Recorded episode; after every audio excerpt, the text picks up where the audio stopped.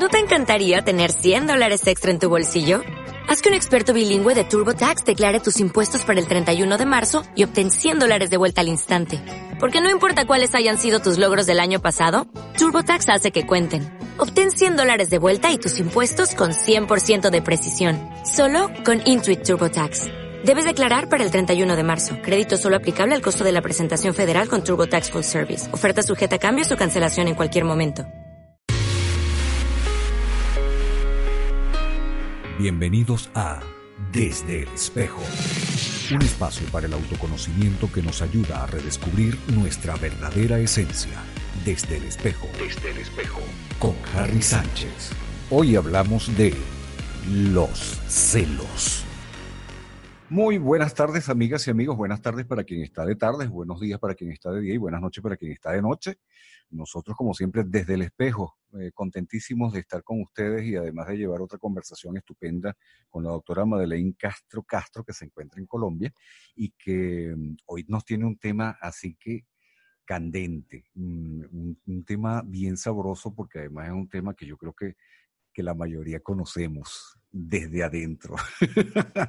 hoy vamos a hablar de los celos. Madeleine, gratísimas tardes como siempre o gratísimas mañanas según lo que te corresponde a ti. Gracias por estar con nosotros y gracias por, por esta conversación. Bienvenida. Bueno, muchas gracias Harry. Feliz de estar también en este espacio y sobre todo que se conversa sabroso aquí. Por eso me gusta tanto. Eso es correctísimo. Madeleine, este, cuéntame eh, ese, eh, ah, una duda que yo tengo. Tú eres Castro Castro, o sea, tu papá era Castro y tu mamá era Castro. Ajá, sí, señor. O sea, que eran, eran primos en segundo grado, ajá, sí. No, menos mal que no se cumple lo de 100 años de soledad, ¿no? menos mal. Sí, que los hijos de, la, de, los, de, de los familiares solían con rabito de cochino. sí, menos mal que no. no se cumplió. No se cumplió. Menos mal. Ok, ya, em, aliviada la duda, vamos a entrar entonces en materia. Hoy, como les estaba comentando, amigas, amigos, vamos a hablar de los celos. Madre, ¿en dónde se originan los celos? ¿Por qué sentimos celos? Bueno, en realidad eh, los celos no son una emoción, no, son, no, no corresponde a una emoción, sino que corresponde a un sentimiento. ¿Qué quiere decir? ¿Cuál es la diferencia? Las emociones son aquellas que son biológicas, rabia, miedo, tristeza, alegría y asco. Son las únicas emociones que existen desde el cerebro, hablando desde la parte cerebral. En cambio, los sentimientos son todas esas construcciones culturales que nosotros hacemos. Mm. Entonces, los celos vendrían a ser una mezcla, un cóctel emocional con dos ingredientes, el miedo y la rabia, por ejemplo, o el miedo, ¿sí? Y, en realidad los celos es ese miedo que experimentamos los seres humanos de perder algo o de que no se nos dé algo y que se le esté dando a la otra persona, pero la base, la base, la base de todos los celos son el miedo. Ok, el miedo por supuesto a perder algo, a perder la pareja o a perder los amigos o a perder una pérdida está allí involucrada con los celos. Exactamente, hay un gran sentimiento de inseguridad también, eh, se ve afectada la autoestima, o sea, entra un conjunto de situaciones psicológicas a operar eh, bajo ese nombre que se llaman celos. Y también hay que diferenciar también de algo que se llama la celotipia, que son ya los celos como enfermedad. Ya es patológico. Entonces, ya es patológico, exactamente, ya es otro campo más profundo del trastorno. Sí, bueno, tenemos un máximo representante de los celos, que es Otelo, ¿no? La famosa obra de William Shakespeare, donde el moro más famoso, creo yo, de, de la historia que refleja plenamente lo que es la celotipia, ¿no? o la celopatía, ah. creo que también se puede decir, ¿verdad? Sí, así también se le llama, sí, Son, ¿Todos somos celosos o eso solamente afecta a algunos y a otros no? Pues lo que pasa es que hay personas que lo controlan y lo manejan muy bien y hay otras que no lo manejan para nada bien, ¿sí? Y manejarlo bien, ¿qué quiere decir? Manejarlo bien quiere decir que entra al campo de lo racional, lo trabaja desde la parte racional y puede llegar a manejar esa emoción, esa serie de sentimientos que aparecen. Hay otras personas que para nada lo manejan desde lo racional eh, y simplemente con, con una idea, una sospecha que tengan, desencadenan todo este mundo de emociones y ya se dejan atrapar de las emociones.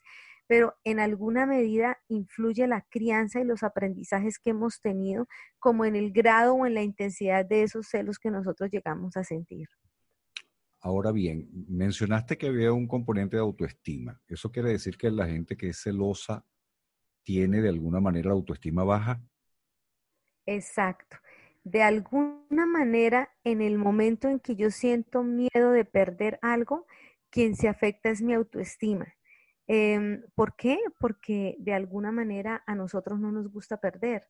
O sea, el hecho de sentir que estamos ganando algo nos eleva nuestra autoestima y en el momento en que sentimos una pérdida, nuestra estima se va para el piso. El ejemplo, cuando una persona pierde el empleo, lo primero que se le afecta a una persona que pierde el empleo es su autoestima. Lo primero que se le afecta a una persona que pierde un estado de salud es su autoestima. Sí, lo, primero que se afecta en nosotros los seres humanos frente a cualquier pérdida es la autoestima.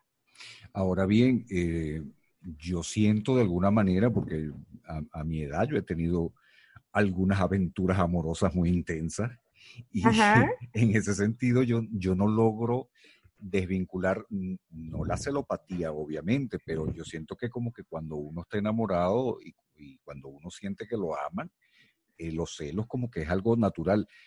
Una pequeña dosis, por lo menos, no es que te van a tener controlado, te van a revisar el teléfono, para dónde fuiste, dónde viniste, por qué comiste, por qué no comiste, o sea, todo ese tipo de cosas no, pero, pero una dosis mínima de celos como que, como que cae bien, o, o me equivoco. Claro que no, porque una dosis mínima de celos es una dosis mínima de miedo. ¿Sí me entiende? Entonces, una relación que funciona, así sea con la dosis más mínima de miedo, eh, es una relación que no está eh, basada en el amor, de pronto estará basada en el... Hay, una diferencia entre amar y querer. Así, ah, em, hay una canción que lo dice. varias, no conozco, pero bueno, deben haber varias. Sí, sí, el querer, el querer a alguien es quererlo para mí. El quererlo es, es, esto es lo que yo quiero y casi que el querer viene muy comandado desde nuestro ego, desde el ego. O sea, fíjense qué pasa con un niño que a los cinco años usted le quita el carro. ¿Qué hace ese muchachito? Llora, patalea, grita, porque siente que perdió algo y que él, que él está incompleto sin, ese, sin eso que le acabamos de quitar eso se, se, extiende a nuestra vida adulta y sentimos que eso que se nos está quitando o eso que se está yendo, que además se lo está llevando otra persona, eh, eh, eh, me está quitando una parte de mí y me hace sentir de menor valía, porque el juego psicológico es tenaz. O sea, ¿qué tenía ella o qué tiene ella que no tengo yo? ¿Sí? Mm. Entonces, aquí el juego es bien macabro, porque vamos a imaginarnos que a una mujer su esposo la deja por una gerente de una multinacional y la señora apenas es la secretaria de una empresa. Mm. ¿Cómo se ve afectada la autoestima de esa secretaria que sospecha, que tiene dudas o algo de que su esposo tiene algo con la gerente, supergerente de la multinacional? Entonces, obviamente su, su valor de ella misma probablemente va a decaer. Ahora pongamos el caso contrario. Ella es la gerente de la multinacional y sospecha o se da cuenta que su esposo está teniendo algo con la secretaria. ¿Sí? ¿Cómo se va a ver afectada? Si vemos la autoestima, se ve afectada en ambas partes, en ambos lados. ¿Sí? Y en ambos se va a ver, eh, eh, la idea es de minusvalía. Sea que yo sea la gerente y yo digo, pero miércoles, ¿cómo es que se va a fijar en la que sirve el tinto o en una secretaria y yo esto, o sea, ahí se afecta la autoestima de la persona, ¿sí? Y, lo, y en el caso contrario es igual, o sea, de cualquiera de las dos maneras se ve afectada, se ve afectado el valor propio de la persona. Pero cuando yo hablaba de, de la mínima dosis de celos, me refería a que yo me siento como que mm, un poquito chévere cuando, cuando mi pareja siente un poquito de celos y entonces bueno, eso es por la creencia que todos tenemos de que si nos celan es un indicador del grado de importancia en el que el otro nos tiene, ¿sí? Si la persona no me cela, algo en mi cabeza me dice, no le importo. Por ejemplo, supongamos que un compañero de trabajo, eh, estoy, voy a tener una temporada de trabajo en la que voy a salir tarde de la empresa y mi compañero de trabajo se ofrece a llevarme a la casa. Mi esposo me abre la puerta y ve que él me trae todas las noches. Entonces, eh, si mi esposo tranquilo, fresco, eh, hola, y lo saludo bien y no pasa nada, enseguida yo digo, pero ¿cómo así? Este no me quiere. Es extraño. Sí, es extraño, ¿cómo así? O sea, o sea, e, este tipo viene todas las noches, me trae este ni se inmuta. Entonces, ¿por qué yo me afecto? Porque ni se inmute. Porque en mi creencia tengo metido y tengo instalado que esa es una señal de preocupación. ¿Sí? Es una señal de preocupación. Para él, en su sistema de creencias y en su crianza, eso no es señal de preocupación ni de nada. Mm. Probablemente él tiene metido en su cabeza, eh, pues si se aparece otra persona y se va, ¿yo qué puedo hacer? Pues que se vaya. Yo no lo voy a retener a nadie. O sea, aquí entran muy en juego los sistemas de creencias de las personas. Mm, claro. Ahora, eh, ¿se puede celar a una persona que no se quiere? Depende. O sea, una pareja, por ejemplo, dentro de un matrimonio o una pareja ya conformada, no existe amor de ningún tipo, pero pueden haber celos. Claro, en el, eh, pueden haber celos en el sentido de que yo tengo la idea de perder algo. Entonces puede que yo no la quiera como pareja, pero tengo una serie de, beneficios al lado de esta persona y los celos que me dan puede ser de perder esos beneficios que tengo o de mm. esa comodidad que puedo tener al, lado de la persona y esto es lo que puede hacer que yo tenga celos, así yo no esté enamorado. O sea que a, lo mejor no están celándome a mí, sino a mi cuenta bancaria. Probablemente. O pasa en el trabajo. En el trabajo, vamos a imaginarnos que mi jefe, somos dos personas, estamos en el mismo puesto de trabajo, hacemos exactamente lo mismo, y mi jefe sale y dice, Harry, venga para acá, necesito que usted me ayude en un asunto muy importante. Y yo escucho que le dice eso a Harry y yo digo, ¡Ah! ¿y por qué llamo a Harry y no me llamo a mí? Mm. Eso se llaman celos. O sea, el ver que lo prefiere a usted para cosas importantes o que él le confía de pronto cosas muy personales a usted y no me las confía a mí, yo que le he dado la confianza, yo que he hablado con él, yo que lo he apoyado, en ese momento aparece esa sensación, se llaman celos. ¿Por qué a mí no me llama? ¿Por qué en mí no confía? Si estamos como, casi que yo estoy más cercana a él que Harry. Entonces, ese pedacito se llaman celos y yo no tengo que estar enamorada de Harry ni tener una relación con Harry, pero sí eh, con la situación que está pasando. Sí, hay un, hay un trasfondo allí, ¿no? Ajá, ahora, ¿y qué pasa con los hijos? Porque muchas, muchas, muchos padres son celosos con los hijos, sobre todo yo conozco madres que nunca en su vida van a aceptar que su hijo tenga la pareja que tenga, no importa lo que sea, nunca van a, quererla o, a, quererlo, según sea el caso, porque nunca nada es suficiente para mi hijo. Entonces, este, y hay como un celo también eh, claro. de, esa, de, perder a los hijos, pero si los hijos no se pueden perder. Y porque en el trasfondo hay una creencia de que los hijos le pertenecen. Y puede ser una creencia muy inconsciente. Entonces, eh, yo que lo crié, yo que leí la mejor comida, el mejor estudio, los mejores vestidos, la mejor universidad, la mejor que, para que termine con esta. Mira cómo me termine con este. Sí, entonces esos son celos, e, esa parte de celos, porque ese papá o esa mamá tienen metido en su cabeza que los hijos le pertenecen. ¿Sí? Hay un sentido de pertenencia de que otra vez vuelve, esto es mío, ¿Cómo se la va a llevar este o esta que no cumple los requisitos que en mi mente tengo para que se lo lleven? ¿Sí? Se lo tiene que llevar alguien que me dé la seguridad de que no se lo está llevando.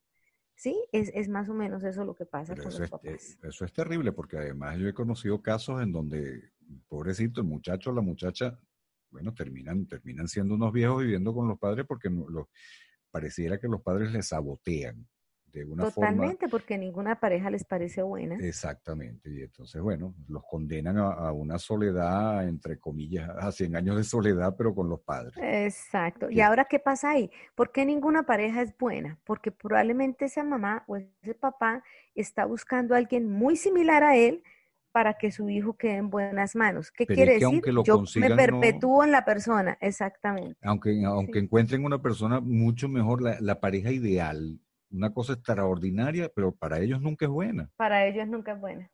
Sí. Tiene que ser la prolongación de la persona para que sea buena. Y abundan, ¿no? Totalmente. Sí. Claro, porque igual también pasa, o sea, muchos papás son padres desde el miedo, ¿sí? Em, muchos papás se aferran a sus hijos em, y, les da miedo perderlos y les da miedo soltarlos y les da miedo que se vayan de sus casas y les da miedo que vivan. Eh, en parte hay, una, hay un sentido también de sobreprotección, mm. pero eh, la sobreprotección, si miramos el trasfondo de la sobreprotección, también es el miedo. Entonces, em, hace que esta pareja no le sirve, esta tampoco, esta tampoco llega a los 40, 50 años y no le sirvió ninguna pareja. Entonces, mío, eso mejor quédese solo, porque aquí está su mamá, yo sí lo entiendo, yo sí lo comprendo, y, compensan de esa manera. nadie te va a querer como tu madre te quiere. Exactamente, así lo dicen. Imagínate tú. Es eh, más, le dicen, usted conoció primero mamá que mujer, conoció primero mamá que novia, le dicen. Sí, claro. Muchas mamás. Primero la madre y después lo que venga. Exacto, y después lo que venga. Oye, sí, en, cierto sentido yo tengo un poquito de eso, ¿no? Yo creo que a la madre sí hay que darle su justo valor y su, su importancia y su, su puesto, su merecido, porque verdaderamente la madre es algo muy importante. Pero como padre también entiendo que en el momento en que los hijos tienen que volar, tienen que volar.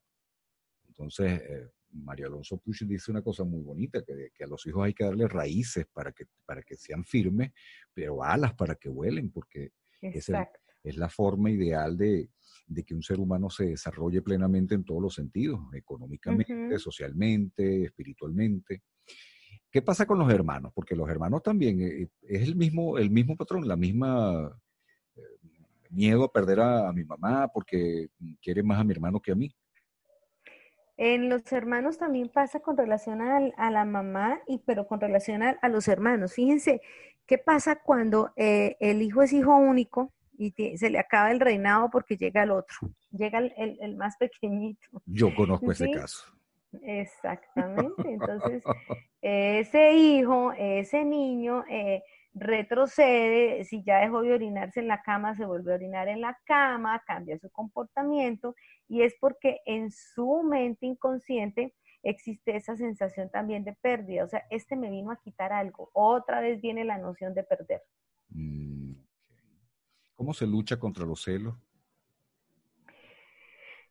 En realidad, em, la, la, mejor manera que hay de trabajar los celos, lo primero es que la persona lo reconozca es muy difícil. Es, es, increíble cómo existen personas en el mundo que no lo reconocen y dicen que no y que no y que no, siendo celosas. Hay gran cantidad también de personas que sí reconocen que están sintiendo celos y lo dicen, soy una persona celosa, pero la mayoría de las personas no lo reconocen. Entonces, el primer paso sería reconocer que esto tan horrible que estoy sintiendo y este miedo en el que vivo se llaman celos. Eso no es cuidar lo que tiene, no. Em, eso no es eh, esto, falsas ideas o creencias que nos han metido a todos acerca de de, lo que tiene que hacer uno con la pareja, no. En realidad es poder reconocer que si tengo un miedo aterrador de perder a la persona y empezar a racionalizarlo. Empezar a racionalizarlo es empezar a darnos cuenta de que, de que la idea sobre la cual estamos sintiendo los celos no es lógica. Obviamente, si yo veo que mi pareja se despide muy amorosamente de otra persona, ¿sí? Si eh, ya el beso no es en la mejilla, sino ya es más cerquita de la boca, si el abrazo no es de un segundo, sino de 10 segundos, si se sale de donde yo estoy y se va a hablar solo con el celular allá afuera porque no quiere que yo lo escuche, y si empieza a tener una serie de comportamientos repetitivos, es obviamente que eso a mí me está indicando algo, ¿sí? Es un indicador que me está diciendo, ahí está sucediendo algo, ¿sí? Ahora, ese sustico que yo siento se llama eh, celos también, mm. pero eh, eh, aquí hay una base racional que me está diciendo, es, ¿cómo se llama eso? Es como una amenaza de perder ese territorio que usted ha ganado. ¿sí? Es un indicador de que eh, hable qué está pasando, porque ese cambio de comportamiento y mire a ver qué es lo que está sucediendo para ver si hay algo que hacer ahí o si definitivamente eso se está acabando y usted no se había dado cuenta. La tecnología, ahora que mencionas los celulares, yo me imagino que a tu consulta debe llegar entonces ahora muchísimos más casos de, de, celos y de celotipia y celopatía, porque con las redes sociales, con el WhatsApp, con el Telegram, yo, bueno, ya yo sé que hay montones de personas de las que nos están escuchando que dicen, yo sí, yo sí le reviso los WhatsApp a mi, a mi novio o a mi novia. Claro. Y yo sí le veo el teléfono. Eso es válido, este, dentro de una pareja es válido que, uno le, le, chismosee las redes sociales al otro. ¿Con qué intención se chismosean? Bueno. Depende de la intención. Para ver qué, es lo que hay por allí. De repente, en vez de un, beso cerquita a la boca o, de un abrazo de, de, más de un segundo, de repente aparecen unos corazoncitos raros en un mensaje, unas palabritas ahí extrañas que se pueden malinterpretar en algún momento. Y eso, pues, origina inmediatamente la, guerra de Troya. Claro, a ver, ¿qué pasa? Cuando, cuando yo tengo ese comportamiento de estar revisando eh, eh, la vida privada de la otra persona, es porque hay una base de desconfianza, ¿sí? Mm. Em, mm, no confío en, en, cómo se lleva la relación, no estoy confiando en, en, la otra persona y en cómo nosotros estamos viviendo la relación. Entonces siempre estoy buscando eh, un enemigo, estoy mm. buscando un enemigo, estoy buscando un enemigo, no tengo tranquilidad y, y, medio la persona deja el celular descuidado, yo salto al celular a ver qué encuentro. Entonces ahí el problema es de la persona que salta a buscar en el celular a ver qué encuentra, mm. porque em, eh, en, ese, en esa energía que uno lo hace, uno puede malinterpretar cualquier cosa que uno vea. Una conversación que puede ser muy inocente se puede malinterpretar. Eh, supongamos que el esposo de uno le hizo un favor a una compañera y la compañera es muy expresiva, muy amorosa y le dice gracias, eh, em, gracias corazón eh, por ser tan lindo conmigo, un besote. ¿Sí? Y supongamos que la persona lo dice porque así le dice a todo el mundo. Supongamos que es una persona que a todo el mundo le dice corazón, corazón, corazón yo recuerdo mucho que los venezolanos siempre le dicen a uno, hola mi vida, ¿cómo estás? Mi vida, mi amor, mi tesoro, mi vida, mi, amor, mi tesoro, mi reina. Todos saludan así. Somos así como que muy amorosos. entonces son bastante amorosos. Entonces, eh, una persona que vea eh, un mensaje de una persona, vamos a poner que es una persona que no es, no es de ese lado, no es de este lado Latinoamérica, porque los colombianos también tratan de ser así, eh, pero que ve ese letrero, eh, hola corazón, espero que hayas tenido un buen día. Si es una persona que está buscando algo, ahí encuentra. Claro. ¿sí? Y arma la película y sobre esa película, imagínense todo el desgaste emocional que va a tener, pero no tiene en cuenta el contexto, no tiene en cuenta que es que el del otro lado le dice corazón a todo el mundo. Es más, llega a la casa y saluda al perro, le dice hola corazón y le dice al perro corazón. y, le dice al del bus, gracias, el perro le llama corazón.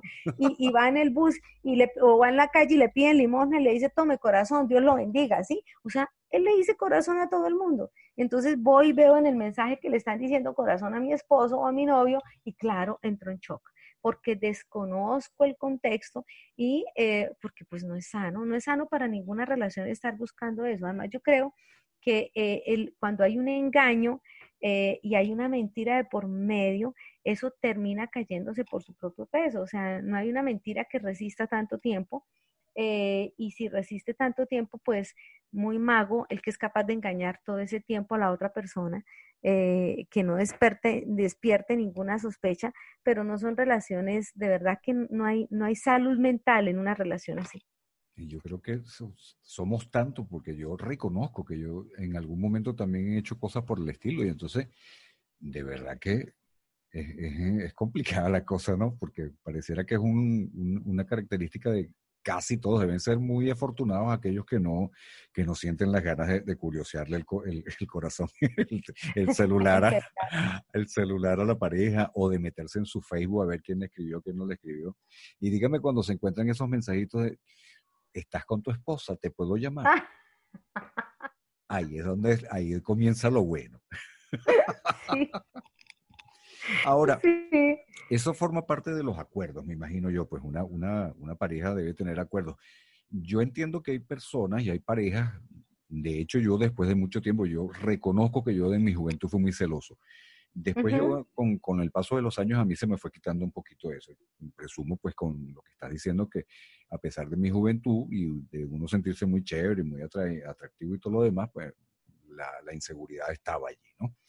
Em, pero ahora, actualmente, yo soy muy libre con, con, mi teléfono y mi pareja también es muy libre con su teléfono y no hay, no hay esa cosa de, de que si te lo reviso me molesto, si me revisa el teléfono me molesto. O sea, no hay nada de eso, ¿no? Yo creo que hemos, hemos estado, hemos entrado en una buena dosis de confianza, ¿no? Pero eso no es común.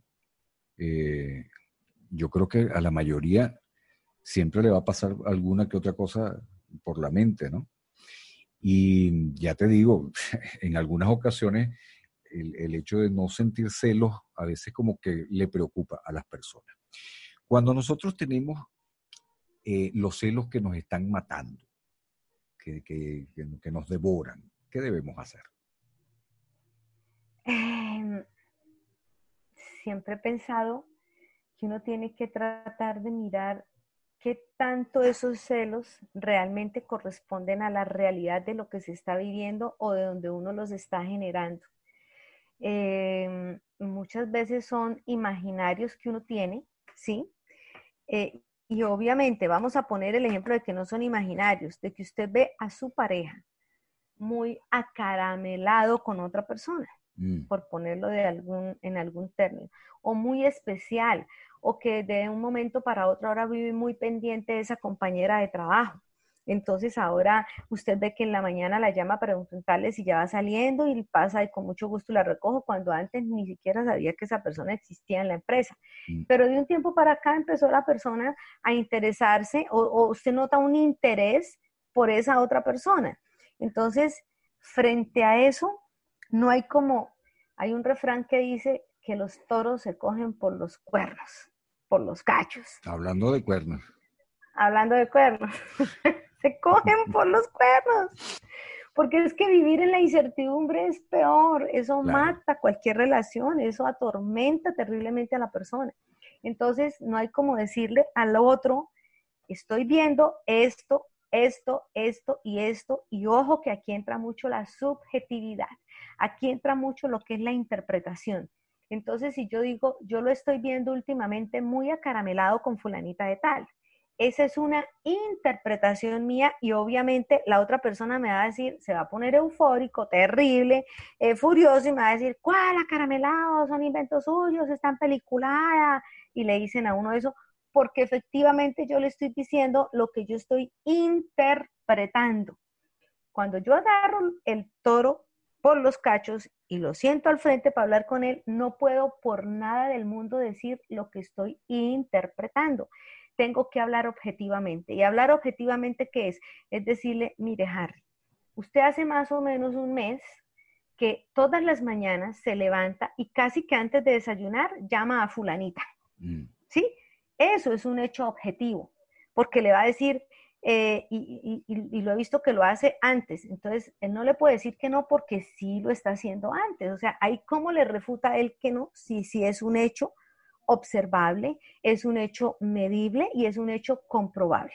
¿sí? Además de eso, antes usted llegaba aquí a la casa a las 7 de la noche, ahora está llegando a las 8 y siempre me dice que es que está llevando a fulanita hasta la casa. Ahí va el segundo, se mm. lo está diciendo, está pasando, ¿sí? Eh, si usted le dice no y ahora pues sale y se va al trabajo con ella, quién sabe a qué se demora, ahí estoy interpretando. Estoy hablando de hechos reales. Entonces, ahí es cuando yo le puedo decir, es un comportamiento que es evidente que está pasando, que no me lo estoy imaginando porque si ha pasado estos días, ha pasado con esta frecuencia. Quiero saber qué está pasando. Mm. Y esa es la pregunta, Reina, ¿qué está pasando? Quiero saber. Em, eh, es algo que tiene que ver con la relación de nosotros dos, cómo la estamos llevando. ¿Qué? O sea, los problemas siempre se solucionan hablando. El problema es que las personas eh, y empiezan a imaginarse cosas, empezamos a suponer, a suponer, a suponer, a suponer, y en base a las suposiciones tomamos acción.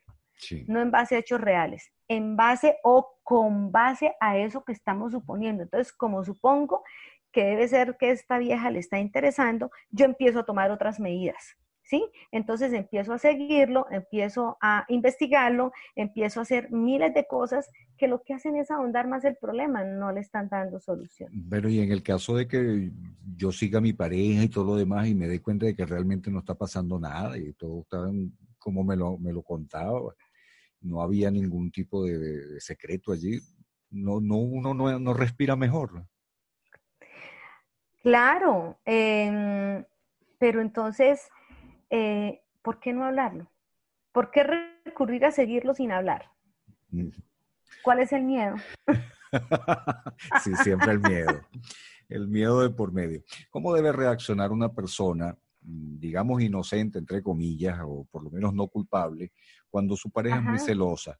¿Qué debe hacer? Eh, porque mm, evidentemente cuando una pareja, en, una pareja hay uno muy celoso, el otro mm, apenas hay una mechita encendida, el otro también puede explotar y entonces se arma la gran, la de San Quintín. ¿Qué se debe hacer? Le atormenta la vida. Mm, sí. Eh, he visto este caso muy seguido, entonces, y lo he visto en ambas partes. O él es increíblemente celoso, terriblemente celoso, entonces ella va a visitar a su familia y la llama cada 20 minutos, mm. no para saber cómo está, sino para efectivamente verificar que sí está ahí donde dice que va a estar, porque la desconfianza es absoluta, pero ahí ya me estoy pasando al tema de la celotipia, o sea, una persona que hace eso de esta manera, ya lo que tiene es un trastorno. Pero vamos a imaginarnos que no es un trastorno, que es Em, es, los celos por lo que muchas veces pelean, pelean las parejas, las personas, sin que necesariamente sea un trastorno, eh, digamos, psiquiátrico y que amerite la consulta de un médico. Em, vuelvo a insistir en que la pareja tiene que hablar y quien está siendo celado le tiene que hablar tan claramente a su pareja y hacerle entender que él no tiene nada que ver en los celos que la persona tiene. O sea, que el problema es de él, no mío. Mm. Porque el que tiene los celos cree que el problema es mío porque yo soy la que hago cosas para que el otro sienta celos. ¿Sí? Eso tiene que quedar muy claro entre los dos. Si vamos a imaginarnos que mm, que es mi esposo quien me cela terrible, no tiene paz, no tiene tranquilidad, me demoro 10 minutos más de lo normal y empieza la persecución o la llamadera eh, eh, y dice, no, es que me preocupa porque le ha podido pasar algo. Eso es mentira. No es porque le haya podido pasar algo, es porque tiene, tiene miedo eh, de que, no sé, o sea, sí pasarle algo, pero no físico, no en el sentido que el otro le está diciendo.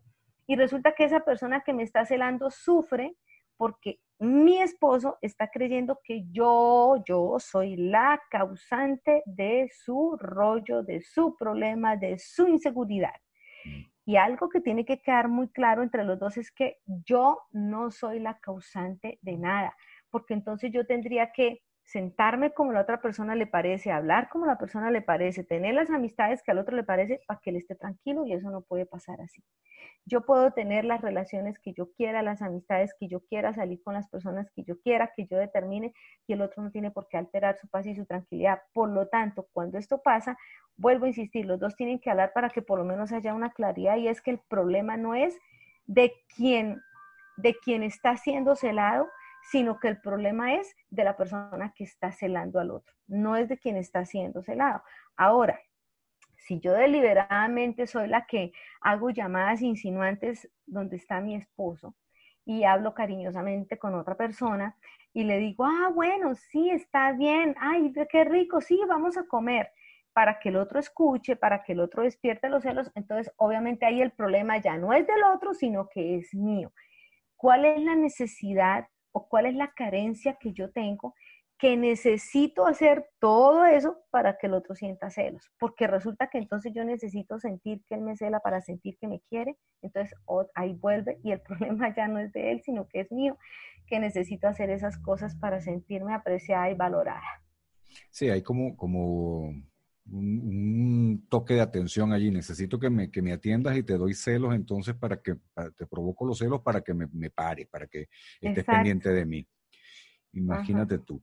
Pero ahí hay una, una, una situación que también pudiéramos considerar, porque si bien es cierto que no podemos ser celosos mm, al extremo ni nada por el estilo, yo, por ejemplo, que mi pareja salga con, con alguien que yo sé que, que tienen un pase de corriente o tuvieron un pase de corriente anteriormente, este, oye, a mí no me gustaría. Eh, ¿Qué debo hacer yo en ese caso? ¿Debo permitir que mi pareja salga con, con, alguien que, que, yo sé que, que tiene otras intenciones que no son, no son santas? Y debo quedarme tranquilo. ¿de, ¿de, quién no son santas las intenciones? ¿De la mm. pareja o de la persona que va a salir con la pareja? Ahí, esa es la gran pregunta. Uno no sabe si, si son uno o son los dos los que están. Porque hay, hay como que una, eh, una tendencia también al otro extremo. Si bien es cierto que hay gente que dice que no es celosa ni nada por el estilo, pero se van como que, bueno, vale, si tú te quieres este, quedar esta noche comiendo con, con tu ex, y, y que vienes mañana, yo no tengo problemas, yo estoy tranquilo.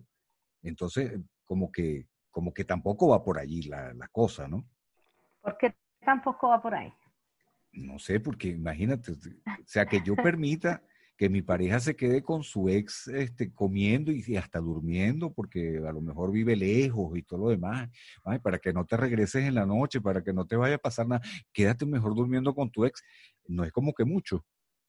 ¿Qué tanto conocemos a la pareja?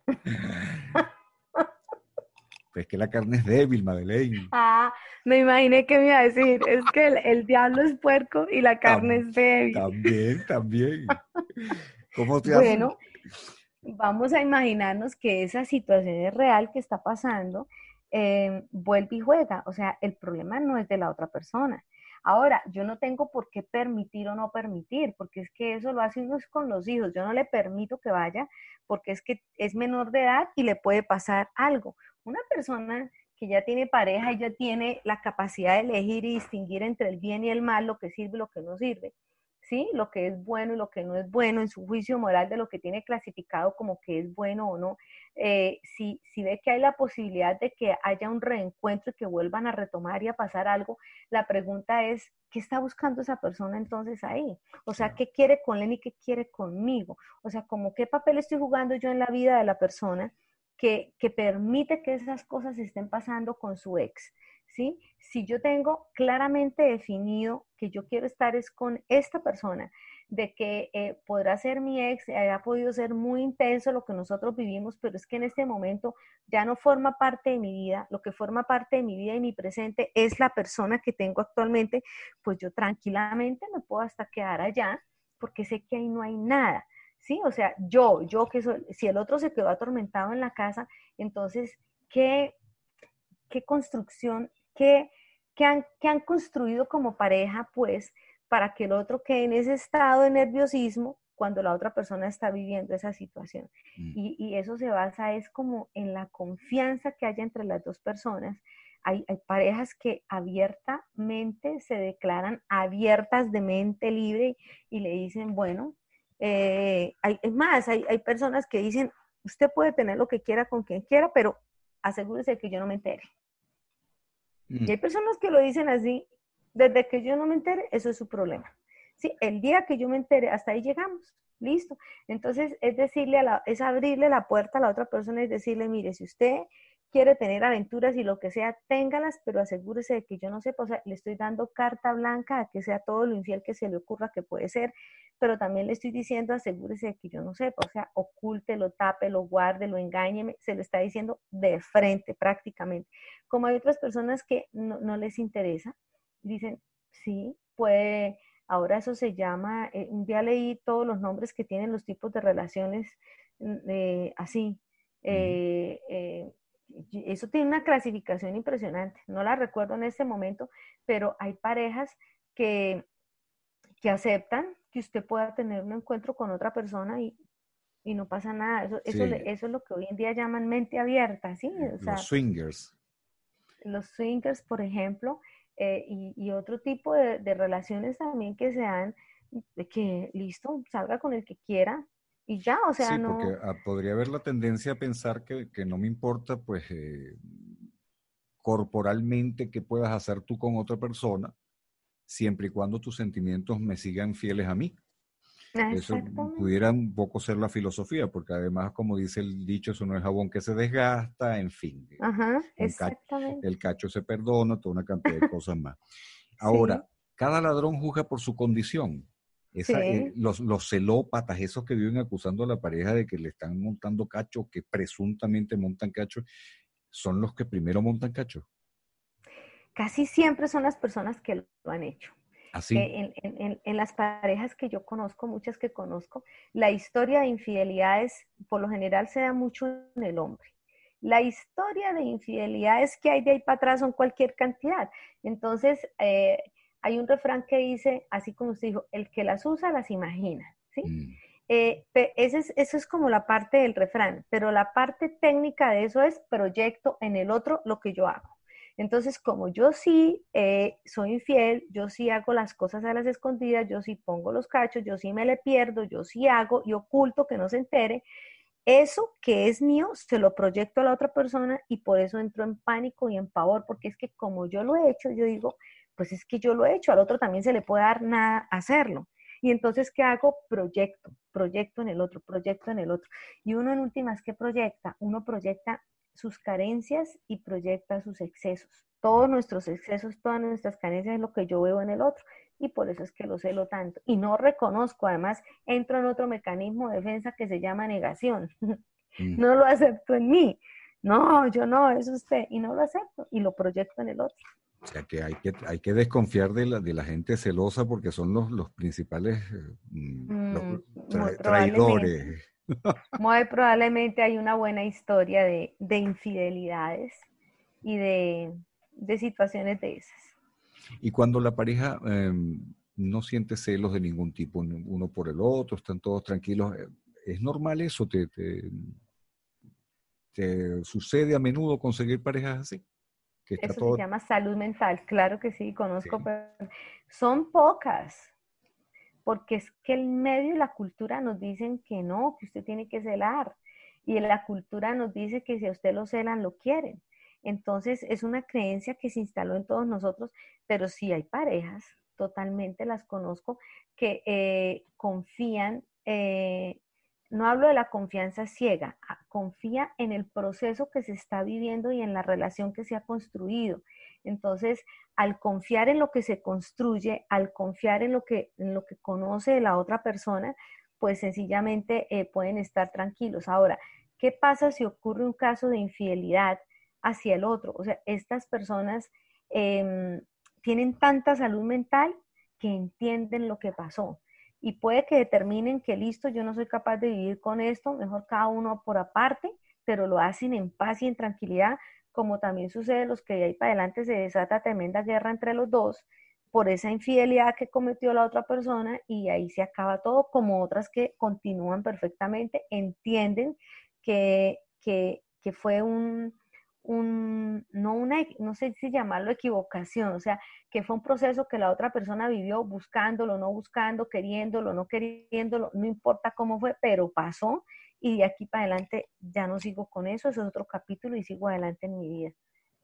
¿Qué sucede con esas parejas que, por ejemplo, mm, la señora mm, de repente eh, comienza a maquillarse mucho, comienza a vestirse así como que muy mm, de, manera muy sexy. Eh, pudiera ser la provocación de los celos, claro está, pero mm, ¿qué, pasa con, la víctima, llamémoslo así, con, el otro? Este, ¿Qué debe hacer? Debe, debe luchar, pelear, preguntar, mira, porque tú te estás poniendo así, porque, porque da la impresión muchas veces, tanto de hombres como mujeres, que, que de repente se comienzan a arreglar mucho como, como para salir al ruedo, ¿no? Ajá, bueno. Como para entrar en el mercado. Para hacerse visibles. Sí. Más visibles, claro, eso puede pasar. Y casi siempre pasa así. Eh, eso es un indicador. Entonces vamos a imaginarnos que... ¿Un indicador de eh, qué? un indicador de que ahí está pasando algo, de Ah, que algo cambió en el mundo de esa persona, de que ahí pasó algo.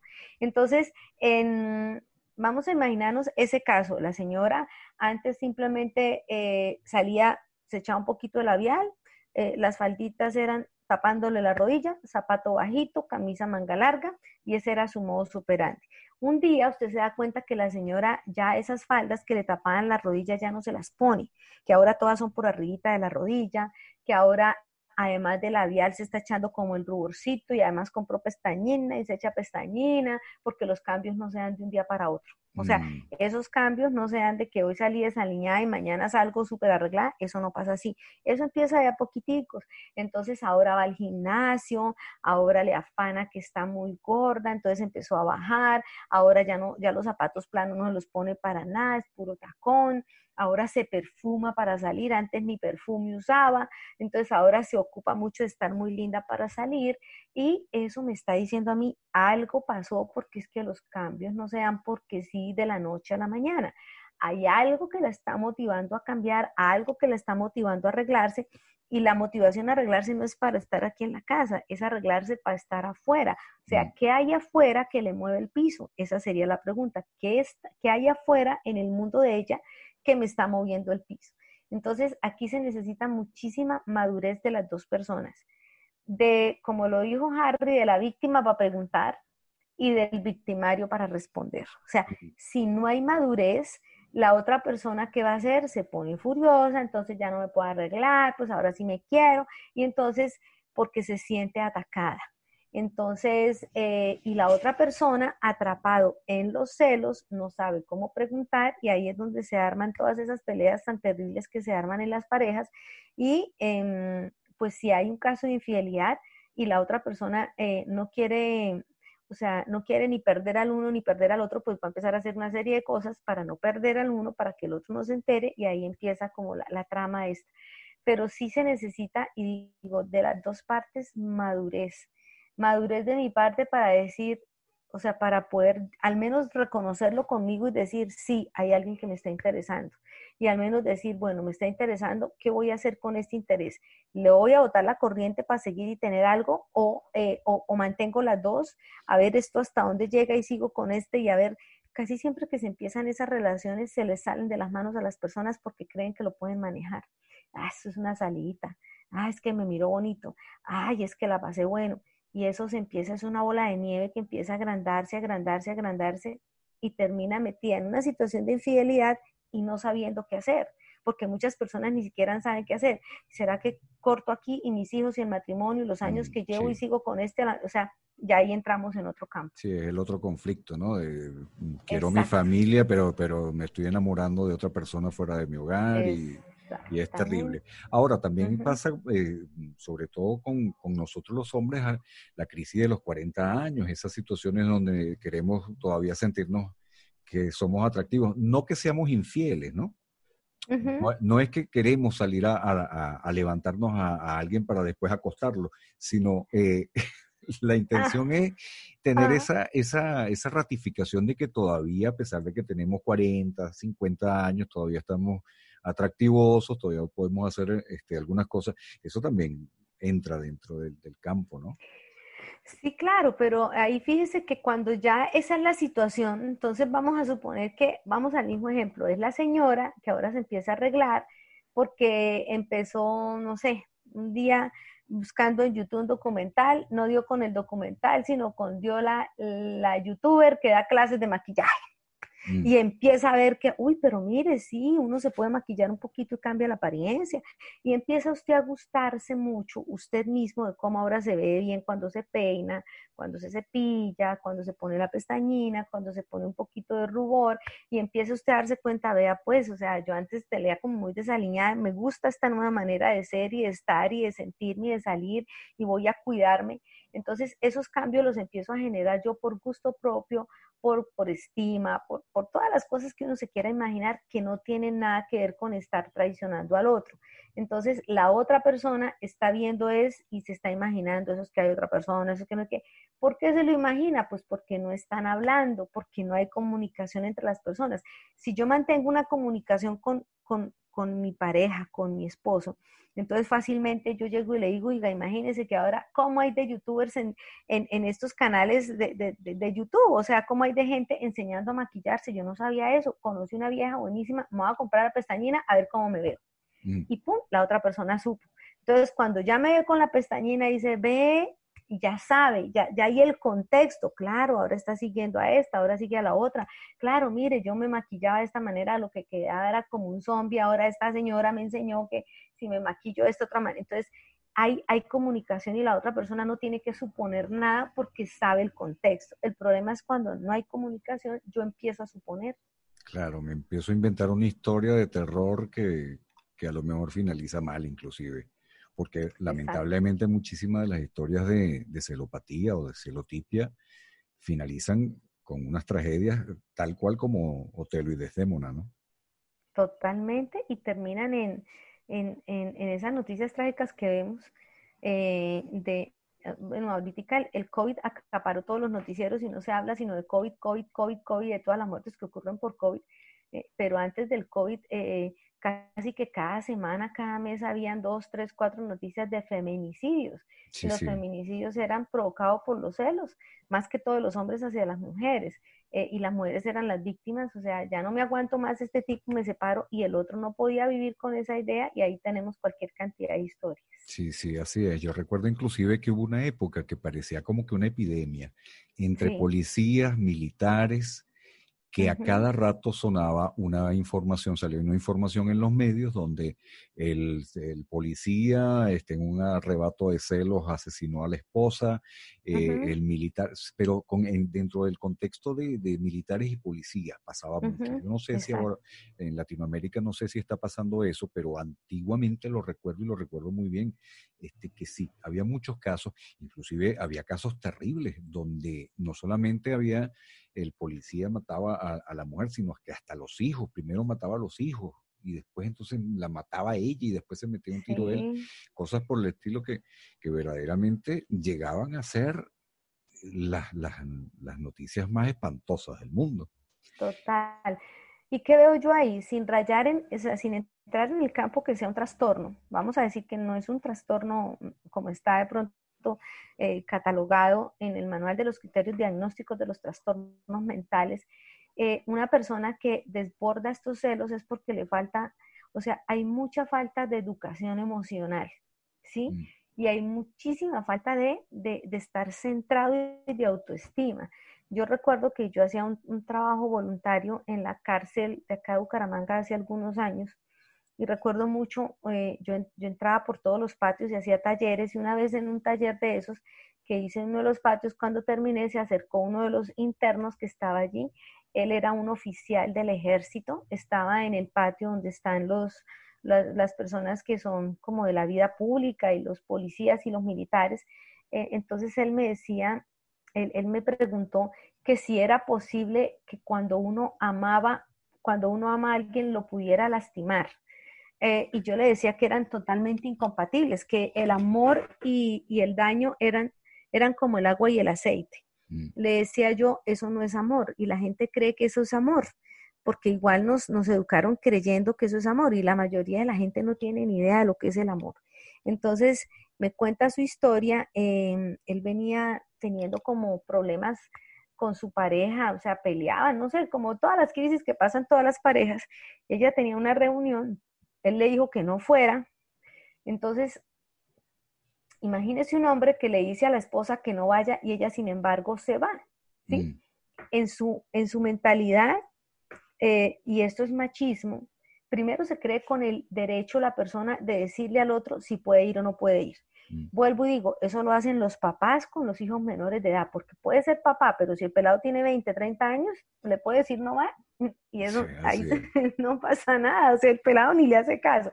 Pero aquí, ¿qué pasa? Se toma un, papel como de papá, ve a su pareja como si tuviera cinco años y se atreve a decirle, no me va. Eso, eso, no, eso no cabe en la cabeza de una persona que está centrada. Ella obviamente no, no estaba en eso, ¿viste? Porque me viene a decir, o sea, usted es mi esposo, no mi papá, y eso lo pensaría cualquiera en medio de la pelea, esta mujer se quita la argolla de matrimonio, la deja encima de la mesa de noche y se va para su reunión. ¿Sí? Era una reunión de trabajo, ni siquiera era una cosa personal, no era, no, no era, no era una reunión de trabajo lo que ella iba, no sé si iban a celebrar el cumpleaños, el amor la amistad, no tengo ni idea qué iban a celebrar, pero era con los compañeros de trabajo. Ella no estaba saliendo con otra persona, ella no le había dado celos con nadie, nada, era simplemente los rollos que venían teniendo tal vez de problemas de comunicación y ella deja la argolla, se va, él después viene, encuentra la argolla encima de la mesa de noche, se pone a tomar, toma, se no sé si él dice que estaba embriagado, cuando ella llega, él la está esperando, le arma la tremenda pelea, eh, un militar armado con rabia y con alcohol. La, combinación perfecta, ¿no? El caso es que él la mató, él le disparó, la mató y luego creo que intentó suicidarse. No recuerdo muy bien si fue así o no. No, no recuerdo ese pedacito, pero recuerdo que él me dice que él se despierta en, en la clínica y, y, él se despierta y había en otra cama, había otra señora, tal vez estaban en urgencias, y él le dice, ay, ¿qué, qué dónde está? ¿Qué, ¿Qué pasó? Y él le dice, eh, por favor, que llamen a la esposa.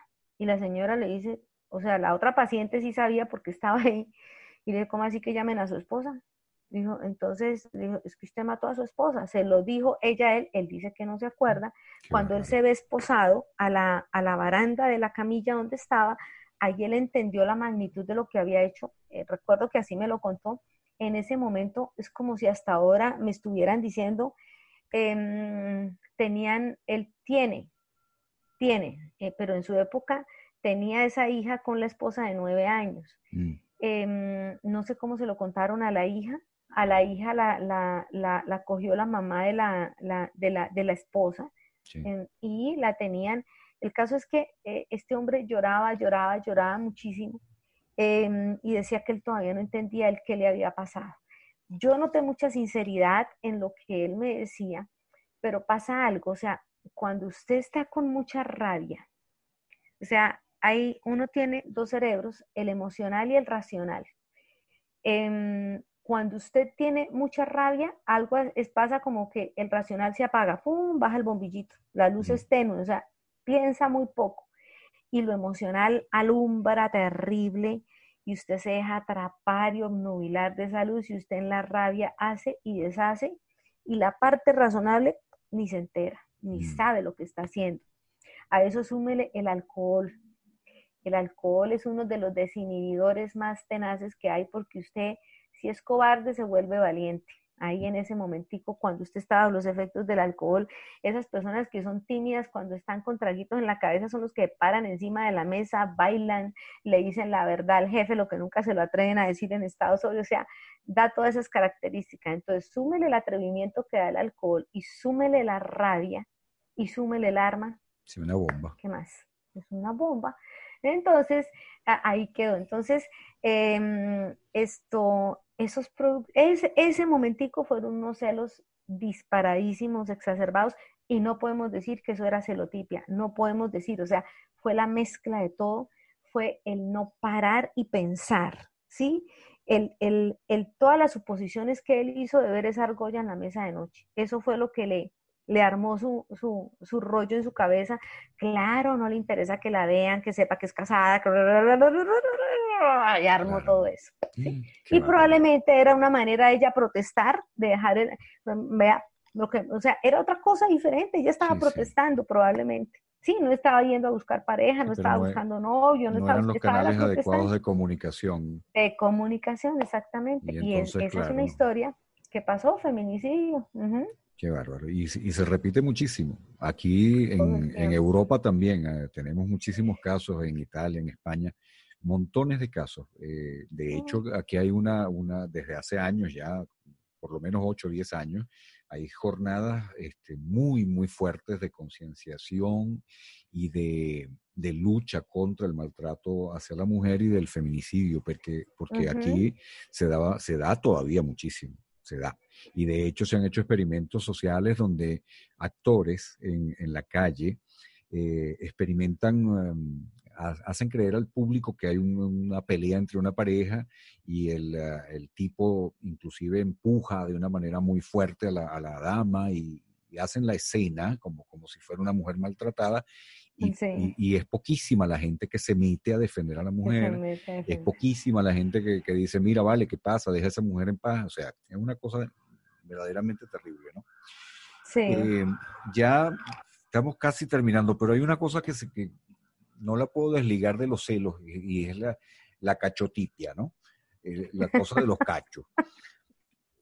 Cuando, hay, eh, cuando hay un, digamos, no un abandono, pero si hay un descuido de la pareja, si yo descuido a mi pareja, si yo no le presto la atención suficiente, si no me la llevo a la cama cuando, cuando tengo que llevármela, si no hago bien mi trabajo, e, es, posible que mi pareja en algún momento de repente comience a, a ver para los lados, comience a, así como que a decir, bueno, vale, yo quiero que me den y no me están dando.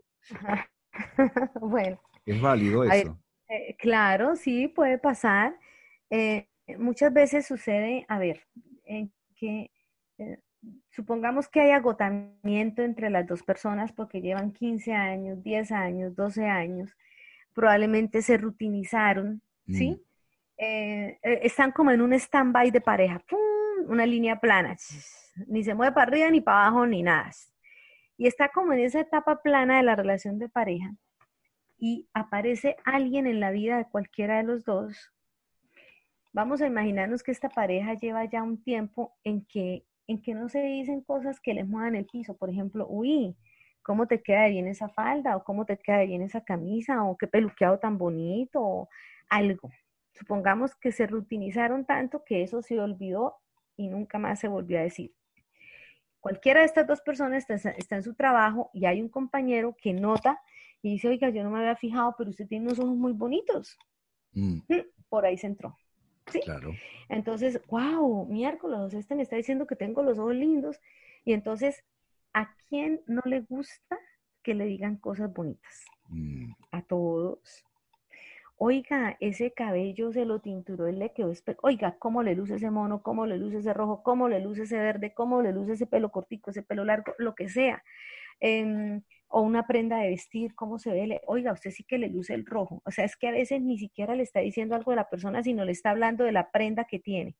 Entonces, como le está hablando de la prenda que tiene, claro, usted en ese momento no está diciendo, le está echando el piropo al vestido, le está echando el piropo es a mí. Mm. Y entonces uno empieza a querer algo por dentro, hace que usted quiera seguir recibiendo más de lo mismo. Entonces usted al otro día se vuelve a poner otra cosita roja, o se vuelve a echar la pestañina, porque entonces si me dijo bonita, si me dijo bonita sin, sin, nada, pestañina, que no mira a decir con la pestañina. O con unas pestañitas postizas. Exactamente, entonces empiezo a recibir esa, esa retribución, entonces empiezo a darme cuenta que sí, que ya, que empieza el intercambio.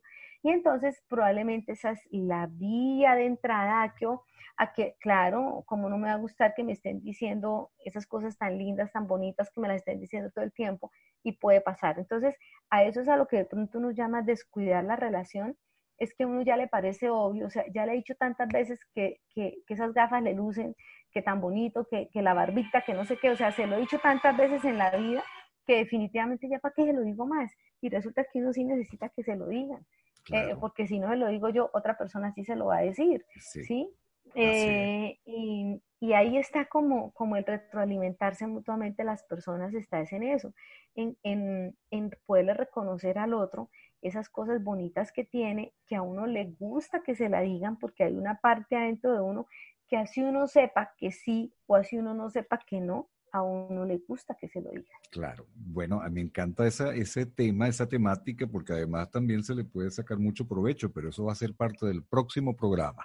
Claro. Que porque nosotros hemos llegado al final de este, pero no me quiero despedir, Madeleine, sin antes este, pedirte un consejo para todas aquellas personas que sienten celos, que son, a lo mejor no son celópatas, pero pero bueno, están en el camino de llegar a ser celópatas y de, sentir la celotipia.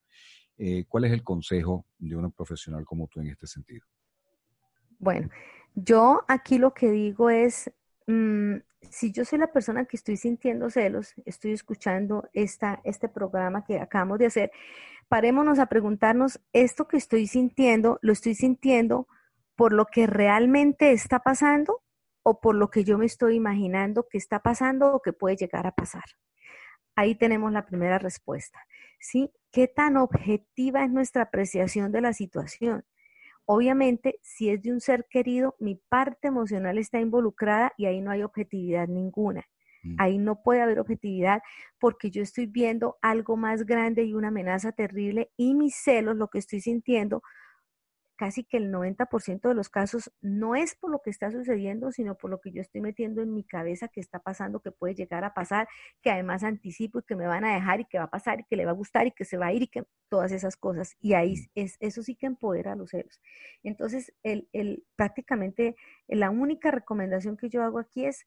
Eh, deténgase ahí, o sea, está, está dándose cuenta que sí, que está sintiendo celos, busque de dónde se están originando. Y si son hechos reales, no son interpretaciones suyas, porque es que la estoy viendo que ya lleva un mes arreglándose mucho con la faldita corta, perfumada, llega tarde, ojo que ahí sí está pasando algo. Háblelo, o sea, no suponga, no suponga nada. Siéntese a hablar con la persona y dígale, esto está pasando, esto es lo que estoy viendo y me estoy sintiendo de esta manera. Ojo, no me está haciendo sentir, me estoy sintiendo aquí así, aquí así, aquí así, con esto que estoy viendo. ¿Sí? Y así es más fácil, o sea, así es más factible que la otra persona pues también hable, cuente, diga y, miren a ver qué van a hacer. Porque si al otro no le interesa lo que a mí me está pasando, pues como qué sentido tiene que yo siga ahí.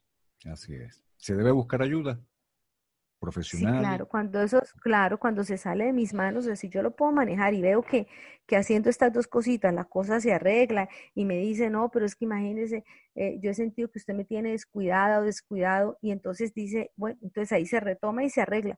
Pero si las dos personas ven que no son capaces, sí hay que buscar ayuda. Sí.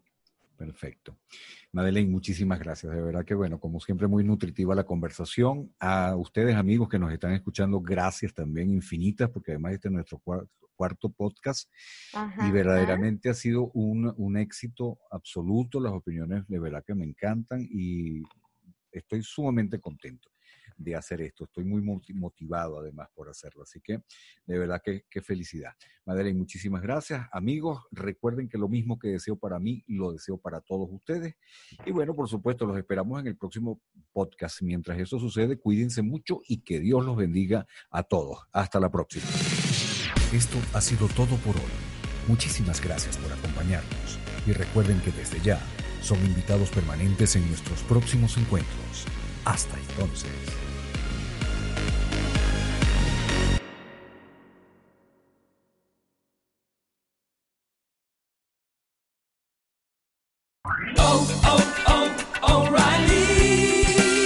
Need parts? O'Reilly Auto Parts has parts. Need them fast? We've got fast. No matter what you need, we have thousands of professional parts people doing their part to make sure you have it. Product availability. Just one part that makes O'Reilly stand apart. The professional parts people. Oh, oh, oh,